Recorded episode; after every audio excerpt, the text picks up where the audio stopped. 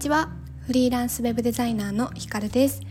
このラジオではお家で働くフリーランスウェブデザイナーの私ひかるが、フリーランスとして自分らしさを生かした心地よい生き方や働き方を追求していく中で感じたことをゆるっとお話ししているラジオです。今日のテーマは、タイトルにも書いたんですけれども、人から教わるときに私が大切にしていることについてお話ししたいなと思います。ズバリ結論からになるんですけれども、私が人から何か教わるときにすごく大切にしているのは、小手先の、テクニックとかではなくて、その人の価値観だったりとか考え方を盗むっていうことをすごく大切にしていますし、意識しています。で、結構なんかその成功してる人とかって何か裏技があるんじゃないかとか、なんかこう近道できるものがあるんじゃないかとか思って、表面的な部分だからテクニックとかやってることに対して何かこう教えてくださいって求めがちかなって思うんですけれども、多分そのやってることを真似することでなんか近づける部分もあるかもしれないんですけど、それってなんか長続きしないものだなっていう風に思っています。なのでそうじゃなくって、その人の考え方とか価値観っていうことを自分の中に、コピーっていうかこう取り入れることによって、その人自身もその考え方とか価値観によってある行動、成功につながる行動を起こしているわけなので、その根元にあるものっていうのを、根元にあるものは何なんだろうっていうことを盗むようにっていうことを意識しています。で、なんかこのことを意識し始めたのは、私自身実は大学受験の時かなっていうふうに思っていて、そうなんか大学受験っていっぱい勉強方法あると思うんですけど、なんか要するにその人のメンタル面って大きく関係していると思っていて、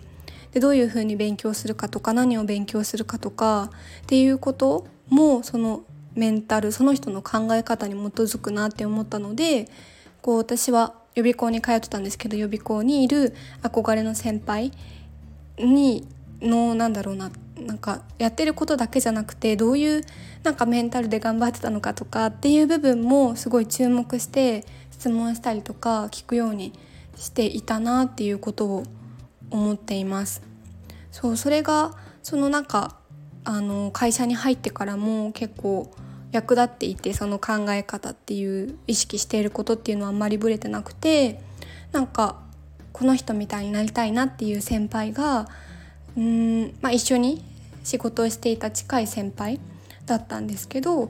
なんかその何ですかね、何かトラブルがあった時にどういうふうに対処するかじゃなくて、この人はこういう考え方をするんだなとか、なんか人に対してこういう考え方をするなとか、仕事をしていく上でこういう価値観だから今こういう態度をしているんだなとか、こういう行動に移しているんだなっていうことをすごく考えるようにしていました。それが結構フリーになってからも役立ってはいるかなって思っていて、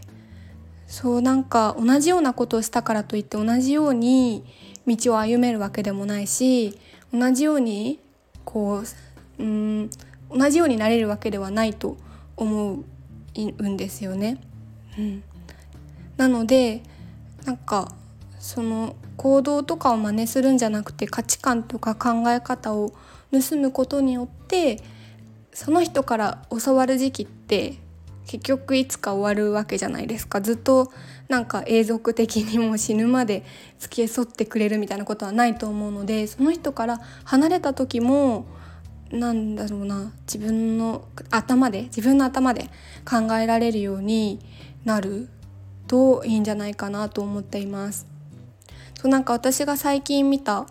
YouTuber さんが、何か落ち込んだ時は脳内で憧れの人に脳内で相談するって言ってて、なんかそれって多分自分の中にその人の価値観とか考え方が取り入れられていれば、